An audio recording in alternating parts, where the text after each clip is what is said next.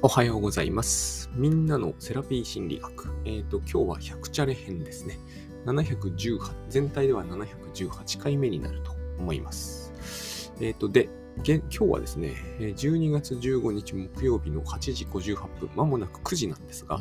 あのーもう今日はですね、えー取って出ししようと思っています。これを、えー月水金と今まで言ってたんですけど、で、金が100チャレの日かなぐらいに思ってたんですが、これを取っておいて、えー明日になるとまたもしかすると明日喋って前のやつはボツにして、あのー金曜の朝に取って出しをしようという、すごい無駄なことを僕は考えるんだなということを 最近あの認識したので、えー木曜の朝とかに撮ったら、もう木曜の朝なら木曜の朝に出しちゃおうと、えー思いました。あの、なんかやってることがバカバカしいなと思ってきたのでね。で、あの、結局これってその日の朝になってみないと、ここでも寝たくなるのか、えーなんかこう、先に軽食でも食べたくなるのか、えーわからないんですよね、結局。その日の予定次第ってこともあれば、その日の体調次第ということもあり、その日の天候次第ということすらあるんですよ。で、その、もちろん、あの、私の気分で決めているというよりは、あの、じ、お約束で決めてるんで、週3回は出せるんですけれども、週3回出したりすれば、あの、結構こう、ブレる、ブレブレなんですよね。ブレるのはいいと思うんだけど、あの、週3回出すというのに対して、撮ってる回数が週5回も6回もなるっていうのは、やっぱりこう、えーつまらないので、えーこれをやめるためにですね、えー平日週3回というふうに、えー切り替えました。あの、もう、ダッシュボードの方にも書き換えちゃってですね、平日週3回程度出しますと言ったことにしました。これ、これでようやくなんかこう、もしかすると月火水みたいになっちゃうかもしれないんですが、それはそれでいいかなと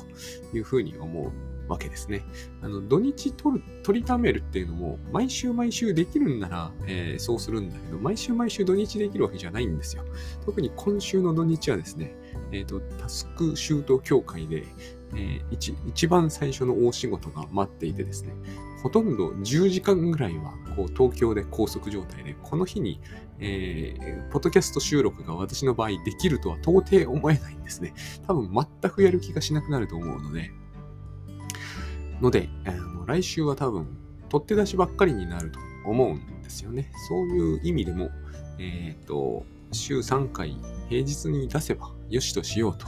まあ、月はなるべく絶対出したいなとは思っているんですけれども、あとはもう何曜日に出るかはわかんないということに、えーなります。まあ月水金とかがいいとは思うんですけどね。はい。まあ、とりあえずはそんな風に進めていこうと思っております。で、えっと、毎日同じようなので恐縮なんですけれども、えっ、と、枠ですね。あの、枠2、2枠は少なくともまだありますんで、えーよろしければ、あの、まあ、年末に入りますからね、そんなにこう、いつもと違う状態だとも思うんですが、えっ、と、私今、来年大体決めたんですよ。この個人セッションは、え先送りセラピーという名前にしようと思いました。それで、えー今日100チャレの方に向けているということもありますして、この話しますけれども、えー2023年からはですね、名称は100チャ、あの、先送りセラピーにします。で、あのー対話でもありますから、全然今までのように使っていただきたいと思うんですが、その、先送りって結局、普通に考えるとですね、対面カウンセリングを必要とするほどのものでない場合が多いと思うんですね。で、そういう、なんつうんですかね、えーレベルであれば、普通にこう、認知療法的に、的にですね、治療じゃないんで別に、あるいは行動科学的にやっていけば、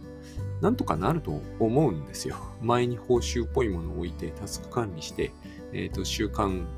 学習習慣をつけて毎日やるようにすると。これで、まあ、おおむねいけると思うんですよね。タイマー切るとかでも。ただ、あの、ある種の先送りの、えーまあ、繰り返しはですね、それでは多分やっぱりどうしようもない面があって、この辺から先送りっていうのはですね、これはあのグズの人には訳があるリンダ・サパティンさんかな。彼らの功績大だと思ってるんですけど、まあ、プロクラスティネイトって言うんですよね、英語ではね。これは、あのー、真理に、えっ、ー、と、真理に道を開くなって思うんですよ。つまり、先送りから真理につながっていくアプローチというのがあって、で僕はその一番奥に精神分析があったんだなっていうふうに思うんですよね。今はそう、ほぼ確信するようになって、最近サバティン、えーと、博士の論文とか、あのそれこそグズの人には訳があるを久しぶりに読み直してみて、あ、やっぱこれは精神分析的アプローチはいっぱい取られているわ、ということがよく分かったんですよ。これもグッドバイブスのおかげなんですよね、結局。この辺がね、あの説明し始めるとキリがなくて、えっ、ー、と、どこまでもいけちゃうような話になっちゃうんですけど、要は僕は、あの精神分析の、こう、なんつうんですかね、まあ、扉の前みたいなところ、そこまでは行ったわけですよ。行動科学とか、認知行動とか、認知心理学とか、脳科学とかね、それこそ。まあ、えっ、ー、と、認知神経科学って言わないとダメみたいな話もあるんですけどね。あの、生理心理学とか、一通り社会心理学ももちろん、一通り、それカウンセリング心理学もやったんですよね、結局。適用してきているわけです。自分の本の中にも書いてきたんですよ。だけど、精神分析だけは、ガンとして避けてきたんですよ。避けてきたというか、あの自分自身は避けてないんだけど、あの、絶対これを外に出さないぞっていう強い意志が働いてたんですね。まあ、要するに恐怖心でいっぱいだったわけです。あれに言及することは何の得にもならないのに、えっ、ー、と、すごいひどい目に遭うと思い込んでたんですよね。この恐れは大変でかくて、そして僕を分裂させてたんですよ。だってこんなに喋ってるじゃないですか。つまり、こんなに喋りたいことをそんなにかたくなに封印してたら、まあ、あの、調子悪くもなりますよね。案の定、これ、これを開封した途端、僕はこう、本の原稿を書くのがストップするっていうね、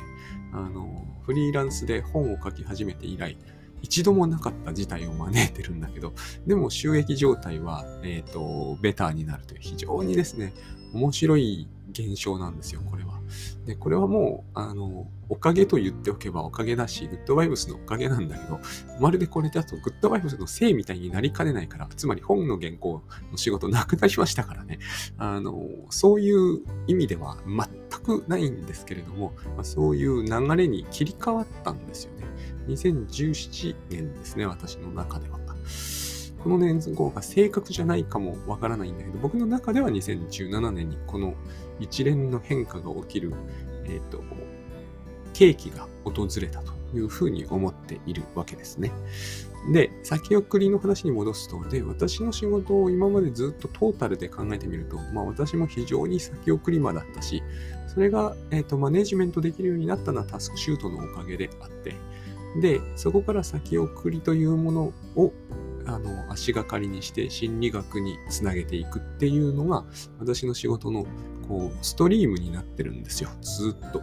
この流れはそのままにしてですね、それで、そうせ、グッドバイブスで、まあ、いわば、こう、勇気づけられてというのかな。あの、世の中信頼するっていうのとか、人を信頼するという観点を、えっ、と、すごくこう、評価するようになってですね、つまりこう、人、なんつうんですかね、まあ、与えるってことになるんだろうね。自分が精神分析から吸収するのは良かったんだけど、読むのはいいんですよ。だけど、これを出さないっていうのが僕の中であったんだけど、これを出すようになったと。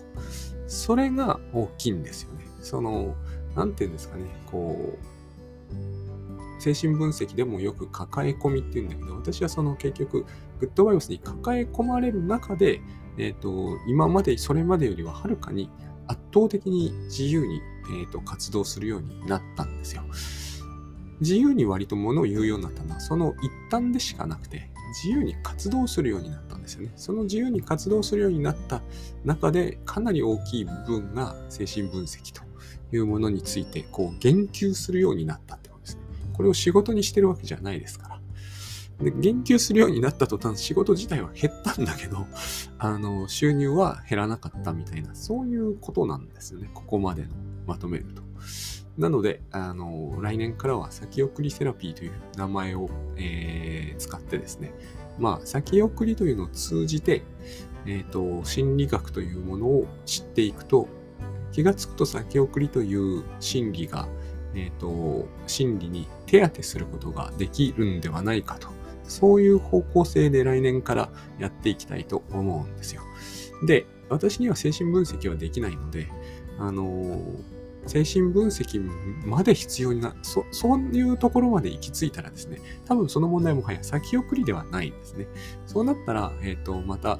えー、それこそセカンドオピニオンだかサードオピニオンだかそういう位置づけで、そういうのを、まあ、あの、模索していくのを手伝うこともできるかなとぐらいには思っています。ただ、精神分析家の知り合いとかがいるわけじゃないし、あれは相性もあるし、えー、お金もすごく、まあ、かかるんですよね。お金を、えっ、ー、と、節約してやることも不可能ではないんだけど、えー、そうすると今度は時間がものすごいかかるか、あんまり意味がなくなっちゃうかのどっちかという事態を招くんじゃないかなっていう気はするんです。そのうち自分が受けてみようとは思うんですけど、やっぱりお金はいりますよね、どうしても。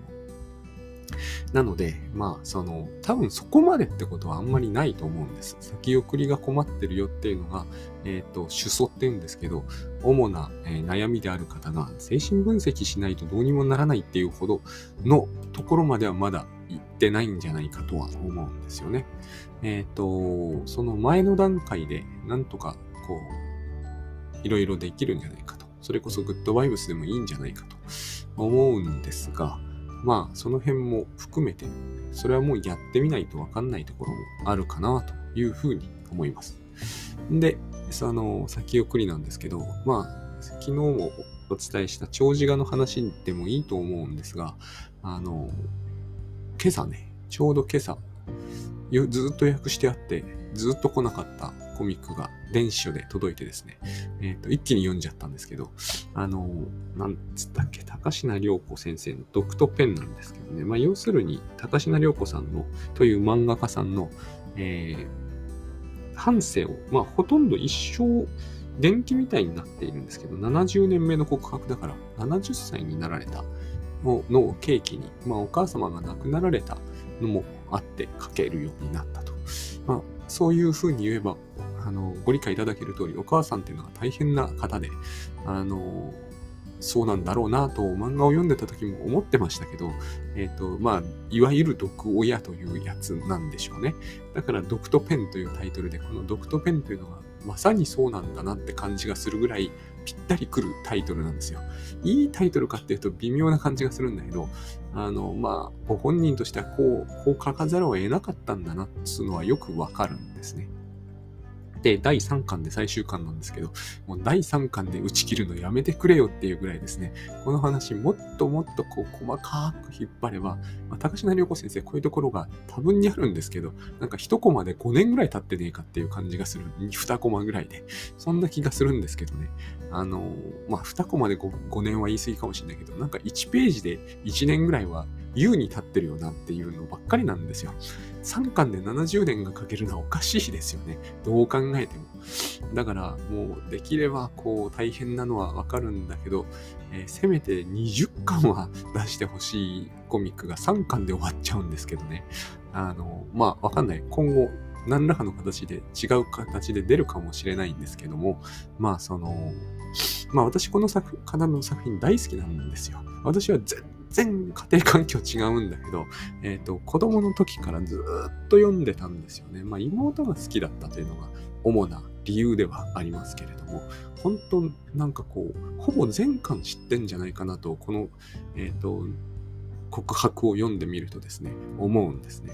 まあ、これだと百チャレと一体何の関係があるのかと、えっ、ー、と、いぶかしがられると思うのですが、えっ、ー、とですね、イリュージョンなんですよ、これは。このお母さん確かに大変な方で、まあ、ボーダーかなと思うんですけどね。まあ、適当に素人診断してもしょうがないんで、えー、つまり、このお母様がいろんなことを、えー、高階先生にしてきたのは間違いないんだけど、えっ、ー、と、その少なくとも10倍ぐらいは、まあ10倍じゃ本当は効かないんだけど、最低見積もっても10倍ぐらいのイリュージョンを、が、えっ、と、高階先生の脳内に渦巻いていたわけですね。まあ、あのーこれをですね、読めば、大概の人は、これはほとんどイリュージョンだなというのがわかるんですよ。外からだとイリュージョンって本当わかりやすいんですよね。これをやってると仕事が手につかなくなるっていうふうに思ってほしいんですよね。先送りの、えーと、重要な原因は私は長寿画だと思うんですけれども、えっ、ー、と、何をすれば先送りから解放されるかというと、結局はこのイリュージョンを払ってしまえばいいんですね。イリュージョン止めればいいんですよ。頭の中で、えーと、イリュージョンをこうこしらえなければ、あの黙々とやらなければいいわけですね。ところが、えっ、ー、と、イリュージョンを見ている人は、それをイリュージョンだとは絶対思ってないんですよ。特に作り出しの時は思わないのと、あの、それをイリュージョンだと認めたくもないんですね。この心理がですね、あの説明すると込み入ってるんだけど、とにかく、えー、これは現実だと思いたいというところがあって、これを現実だと思ってる限りは、現実の問題には一向に対応できないわけです。あの、散々持ち出してますが、マッチ売りの少女はマッチを吸ってごちそうを見ている間は、え、ー、と、自分は雪の降りしきる窓の外にいて死にそうに凍えてるっていう現実に対応できないんですよ。で、こんなにいいイリュージョンじゃなくてもですね、人はイリュージョンというものに自分の作ったイリュージョンに大変こだわるんですね。その様がですね、え、ー、と、この高階先生の、えー、70年目の告白を、えっ、ー、と、70年目の告白でな、読むとよくよくわかるんですよね。これを見ると、ああ、これはイリュージョンだわと。あの、全部じゃないですよ。何か現実に起こ起きたことはあるんだけど、それにまつわる解釈が、時々もう、えっ、ー、と、一つの出来事に対して延々3ページぐらいイリュージョンが続くんだけど、イリュージョンなんですよ。いや、わかりますよ。こういうふうに思うのはよくわかります。お気持ちはよくわかるんだけど、ひどい、ひどいなとは思いますけれども、えっ、ー、と、イリュージョンであるということに違いはないってことなんですよ。えっ、ー、と、こう思ってはいけない、こう思うのは、えっ、ー、と、愚かだとか言ってるわけでは全然なくて、こう私でも思うだろうなと思うんですが、えっ、と、これは事実では、事実だったわけじゃないっていうのが大事なんですよ。事実はその中にあるんだけど、ここが厄介なんですけどね、事実はあるんですよ。事実はあるんだけど、事実だけでは構成されていないんですが、なんかさも事実みたいに高階先生は書いちゃうんですよね。ってことは、え、ー、と、今はそう思ってなくても、かつてはこれを事実だと思い込んでいた時期が長くあったんですよ。で、こうなってしまうと心がすくんで仕事が全然前に進まなくて大変困ると。だからお母さんと離れなきゃって思っているんだけど、またこれが面白いことに離れられないんですよね。これもイリュージョンのせいなんだけれども、えとにかく離れられないんですよ。離れることが基地だって誰が呼んでも思うはずなんだけど、離れられないんですよ、これが。で、その、僕が問題にしたいのは、まあ、離れる、離れないは、もうちょっと親子関係の話なんで、仕事の部分に、えっ、ー、と、フォーカスを当ててみると、これに、や、これを母のことを意識している間は心がすくんで仕事が進まないと。それにしてこの先生は非常にたくさん仕事をして実に偉いなと思ったんだけど、えっ、ー、と、私たちも全くこの点同じなんですよ。仕事が進まないときは、このイリュージョンと格闘しちゃってるから仕事が進まないわけですよ。先送りっていうのは、えっ、ー、と、基本これだけなんだと思うんですよね。えっ、ー、と、イリュージョンやめればいいんですよ。ところが、何度も言う通り、現実だとこれ思ってますからね。だから、えー、やめるっていう発想が、えー、思い浮かばないんですね。えー、現実はやめられませんから。だから、イリュージョンを現実だと思ってる限りは、えー、イリュージョンやめろって言われても、どれをやめればいいんだかがわからんわけですよね。だから、えー、現実を見ましょうねっていう話をしてるわけです。えっ、と、それは起きて、本当に起きていることなのか、そうでないのかをよくよく考えればわかるんですよ。でも、これをよくよく考えるのも、イリュージョンをやめるのも、どちらも、なぜか人間というものは本人にとっては、すこぶる難しいことなんですよね。なので、えー、私は今日であればね、この70年目の告白の3巻を読んでみてくださいと言いたくなるわけです。これ、イリュージョンなんですよ。人のならわかるん。こうやってイリュージョンと現実の見分け方がありますと。これは昔々、昔でもそんな大昔じゃないけど、だいぶ以前に倉津の慶三さんがグッドバイブスで、えっ、ー、と、割とあのよく用いられていたワークなんですね。現実とイリュージョンを分けるというワークとして、人のなら指摘しやすいというお話ですね。まさに人のなら指摘しやすい。なぜならば、人のイリュージョンは大変おかしく見えるから。これは自分だけが納得できる世界の話なんで、えっと、他人は納得できないんですよ。これを言われても。だから他人のイリュージョンを簡単に指摘できて、で、これを下手に指摘すると喧嘩になるわけですよ。相手は信じたいわけですから、これを事実だと。なぜこんな苦しいものを事実だと信じたいのかの説明は今日省きますけれども、信じたいことは確実にあるんですね。で、えー、まあ信じちゃっていると。だから、お母さんにされたことは事実としてあるんだけど、例えばその時にお母さんがその心の中で、えーと、腹黒く考えていたこと、これが真実ではないんですね。というか現実ではないんですね。でもお母さんそう思ってたんですよって高階先生はおっしゃるかもしれないですよ。それはその通りです。そう思ってたかもしれません。でもそう思っていても思っていなくてもそれは現実ではないんですよ。ここがですね、一番多分引っかかるところだと思うんですよね。いやいや、私の上司は本当にひどい人で、本当に私を陥れようと考えているんですと。でも、それはわからないじゃないですか。上司が、えー、怒鳴りましたとか、私の大事な企画案を却下しました。これは現実なんですよ。でも、その時、本当は素晴らしい企画なのに、えー、私のことを潰すために、えっ、ー、と、どす黒い気持ちで却下したら、さぞこいつは、えっ、と、へこたれて、あの、ダメになるから俺は生成するって思ってるっていうのは、えっ、と、そう相手が言わない限りは、現実ではないんですよ。真実そう思ってるのかもしれないですけれども、現実じゃないんですよ。この現実か現実じゃないかという観点を、つまり自分でそれは分かっている、知覚した事実なのか、それとも空想した何かなのかっていうのを分けようねという話を、えー、しているわけです。このふ、こういうふうに、えっ、ー、と、この70年目の告白を読むとですね、ほとんどが空想で作り上げられたものだっていうのがすぐわかると思います。事実として存在している部分っていうのは本当に少ないんです。ここがすっごい大事です。これは高階先生をなんか批判してるとかでは全然ないんですよ。絶対こう思うんです。よくわかりますよね。えっ、ー、と、それが面白くて僕は読んでるんだし、大変、あの、今日もなんか1時間ぐらいじっくり読み込んじゃったんで、すっごい面白かったんですよ。でも、えっ、ー、と、事実と空想という意味では、空想9割以上なんですよ。多分、高階先生の頭の中ではもっともっとだと思います。空想99.99%ぐらい。で、この空想はゼロにできるんですよ。ここがすごい大事です。えー、我々だったらもっともっと簡単にできます。だってあんなに大変な目に多分合ってませんからね。まあ合ってるって方はすいません。ご容赦ください。私は合ってないんですよ。だから私は、え自分のイリュージョンをこの高階さんの状況から比較してみればですね、これを振り払うのは実に簡単だなと思うんですよ。自分の、自分のイリュージョンについて言えば。こんなものを信じてた理由は全くないですから。えっ、ー、と、高階さんの1000分の1も、1億分の1もないな。うん。だから簡単に振り落とせるんですよ。でも私だってやるんですよ。別に親に虐待されてたわけではないし、こんなに理不尽な目にあったことも一回もないし、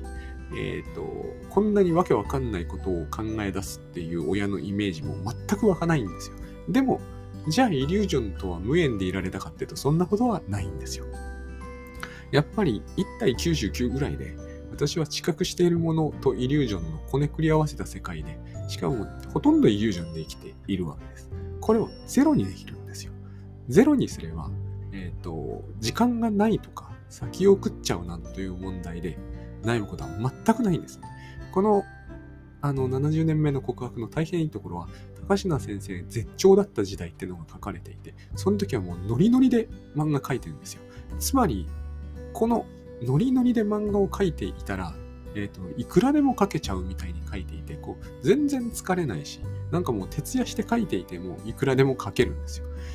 ででも、お母さんがなんかわけわかんないことを言ってきて、例えば、えっ、ー、と、私に新しいマンション買えとか、えっ、ー、と、あんたんちは全部私のものだとか言い始めて、金も全部取り上げてしまうみたいなことをやった後で、やられた後で、それでも高島さんはすごい売れっ子だったからもうお金に困んないんだけど、やった後で、やられた後でですね、そのお母さんに関するまつわるイリュージョンをいっぱい作ると、あんなに何でもかけてた人が何にもかけなくなるんですよ。れが怖いんですよ。と思うんですよね。私が、こう、まあ、J さんとやってる100日チャレンジの方にお伝えしたいのは、手が止まった時にやってることはそれだっていうことなんですよ。手が止まって先を食っちゃってる時に私たちがやることっていうのはそれしかないんですよね。イリュージョンにかまけ続けてるんですよ。ただ、それを人に指摘されると腹立つと思いますよ。いや、これは事実だからって言いたくなると思う。絶対この、これがイリュージョンで自在に消せるなんていうことはありえないからって言いたくなると思うんですよ。でも、そういうふうに思っている間は手は止まり続けてしまうんですよ。なぜならば、手を動かすという現実は全く現実感を書いているからなんです。よくあるんですよ、こういうことって。原稿書こうとしても。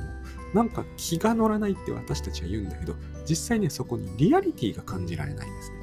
原稿というものがリアルなものだとは思えず、これを書いてリアルな本になるというふうにも思えない。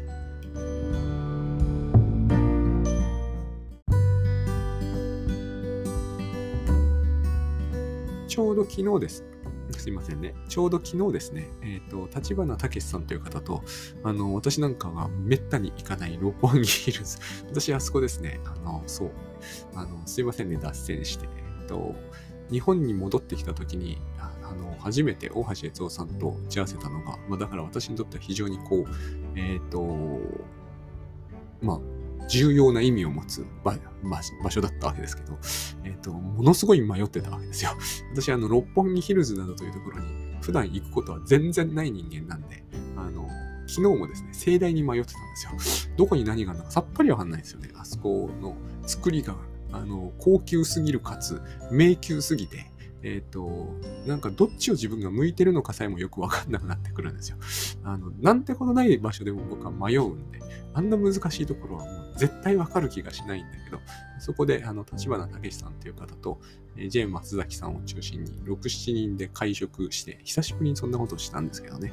えー、っと、なんでこの話をしているかというとですね、なんでこの話、そうそう、あの、立花さんの、えー、新しい新刊が出たという時、いう話も、えっ、と、その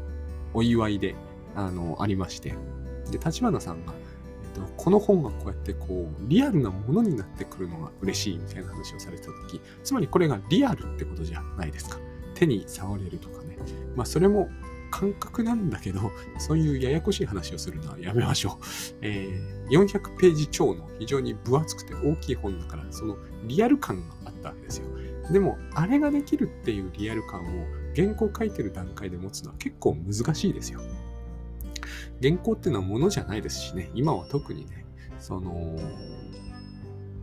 テキストをデジタルに入力してるだけなんで、あの、リアル感はないんですよ。こんな仕事をしようという時にですね、えっ、ー、と、お母さんにまつわる、えー、空想で、あるいはなんか自分がダメ出しをされたことにまつわる空想で頭をいっぱいにしていて、えー、マッチュリの少女をやっていたのではですね、全然何にも現実感が湧かなくなって当然じゃないですか。えっ、ー、と、これやって何になるんだろうって感じになってしまうんですよ。すっごくこう、なんていうんですかね。それこそ蜃気楼の中で何かを書いているような気持ちになってしまうんですね。で、それでは先へは進まないですよね。これが先送り、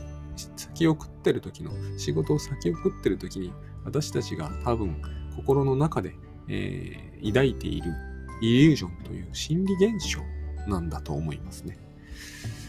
そのことが、この今朝私が、えー、読みふけってた漫画にバッチリ書いてあります。これを読んでですね、まあ気が向けばね、これを読んで、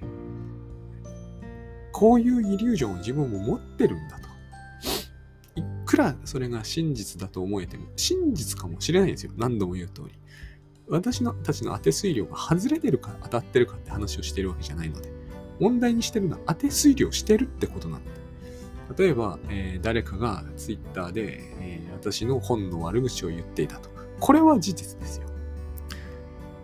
その後に私が脳内でこしらえるものは一つも事実じゃないわけですよ。というのは何々とか、こうなるとあれこれと、こういう噂が広まるとどうなるとか、全部私が頭の中で推量して、推定してるものじゃないですか。空想してるものじゃないですか。で、この空想通りになるとかならないとかならないんだけど、絶対なることはないんだけど、なるとかならないとかいうことはどうでもいいんですよ。これがどうでもよくないと思うんですよね、皆さんは。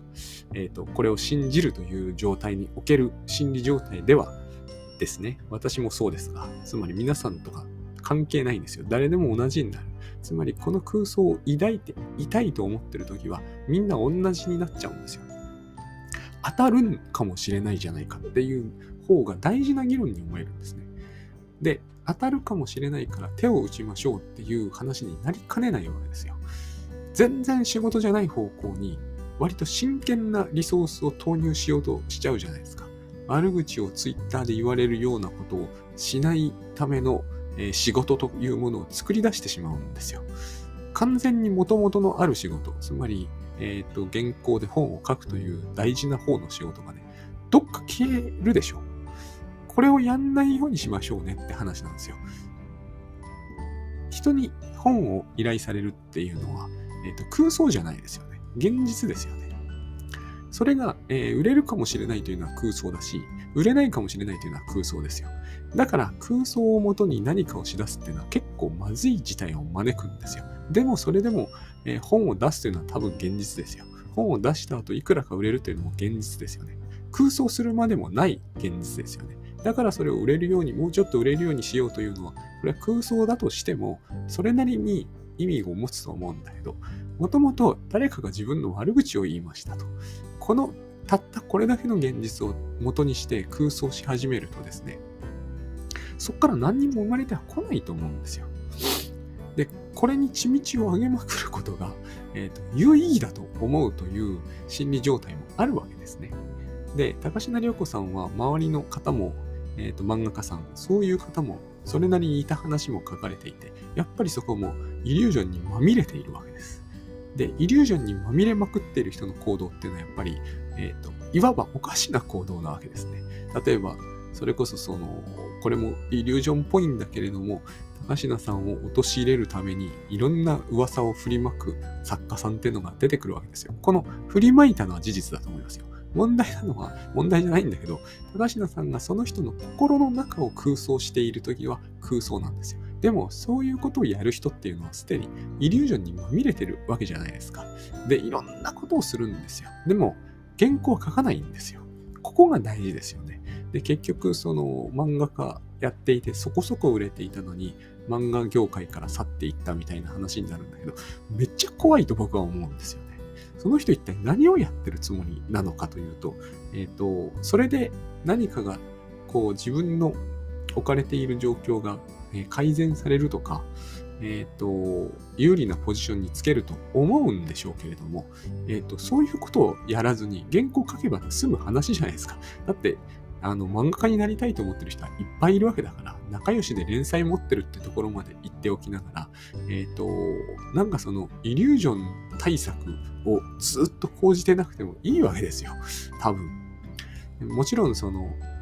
なんか噂を流されるとか、いいポジションに立てないとかいうことは、えっ、ー、と、微妙な有利不利みたいなのが、に左右するのかもしれないけど、それも完全にイリュージョンだと思いますけどね。左右するのかもしれないけど、原稿確保がはるかに、はるかにこう意味があって簡単じゃないですか。このはるかに意味があって簡単なことを、私たちははるかに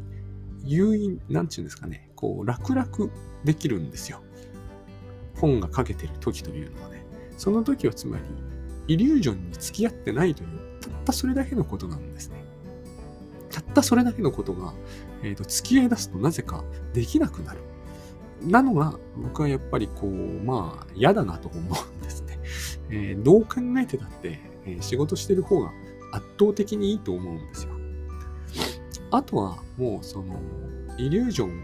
に対応、対策を、ケアをしていれば、自分が守れるという、まあ、あのさっき省くと言いましたけど、えーと、その話しちゃってますけどね、短く切り上げますが、イリュージョンを持っておいて、えー、例えばお母さん対策をこういうふうにお母さんが思ってるんならこういうふうに手を打てば、手を打てば、ね、お母さんもおとなしくなるから自分が守れるとかね、こういうイリュージョンの使い方に意味があると、えー、思う、思ってる限りイリュージョン手放せないので、えこれもやめるということですよね。これをやめるということとイリュージョン止めるということは多分同じことになると思います。えっ、と、これももう漫画を読んでみてくださいとできれば言いたいです。あの、この漫画じゃなくてもどの漫画でもありますよ。いくらでもあります。特にこの人の心理を読んでいるかのような漫画っていうのは、こういうものが大量にあります。で、イリュージョンにまみれている人が、最後には全然自分を守れてないという事実を知っとけばいいだけだと思うんですよ。中途中経過でどんなイリュージョンをどういうふうにその人に左右作用したかということは、ほぼどうでもいいことで、大事なのは、イリュージョンにまみれている人ほど不幸になってるっていう、それだけで十分だと思うんですね。だから私は、ということをやっていたら、という悪いことが起きるかもしれないっていう話には付き合わないように今はしているんですね。自分の頭が作ったものだろうと、人が作ったものだろうと、これに付き合っていて幸せになってる人っていうのは見たことがないんですよ。で、しかも、えっ、ー、と、の割にですね、幸せになるってことは決してそんなに難しいことじゃないんですよ。これに付き合って幸せになるっていう方法は多分ないと思うし、しかも、このイリュージョン対策ってすっごい大変なんですよ。なんで大変かっていうと、あの、事実じゃないからなんですよね。あの、あれですよね。三国志の諸葛孔明みたいになんなきゃいけないんですよ。他人の考えが手に取るように分かって、自分の推定が100%絶対常に当たり続けるっていう、ああいう漫画みたいな、あれ漫画だからなんだけど、あの、漫画みたいになんないといけないんですよ。なぜか僕らはね、これを目指そうとするんですよね。でも、これがうまくいくことは、やっぱ絶対ないと思うんですよね。だって、あれじゃないですか。そういうことができるんだったら、えーと、例えば将棋指しにでもなればいいわけですよ。100%当たるんなら絶対勝てますからね。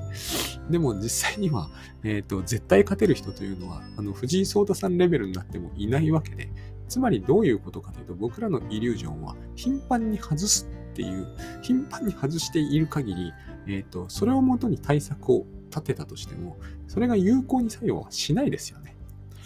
これよりは、えー、仕事をして原稿を書いといた方が、よっぽど、あの、先行き明るいはずなんですよね。結局、イリュージョンに対策打ちたくなるのは自分の先行きを明るくしたいってことなので、だと思うんですよ。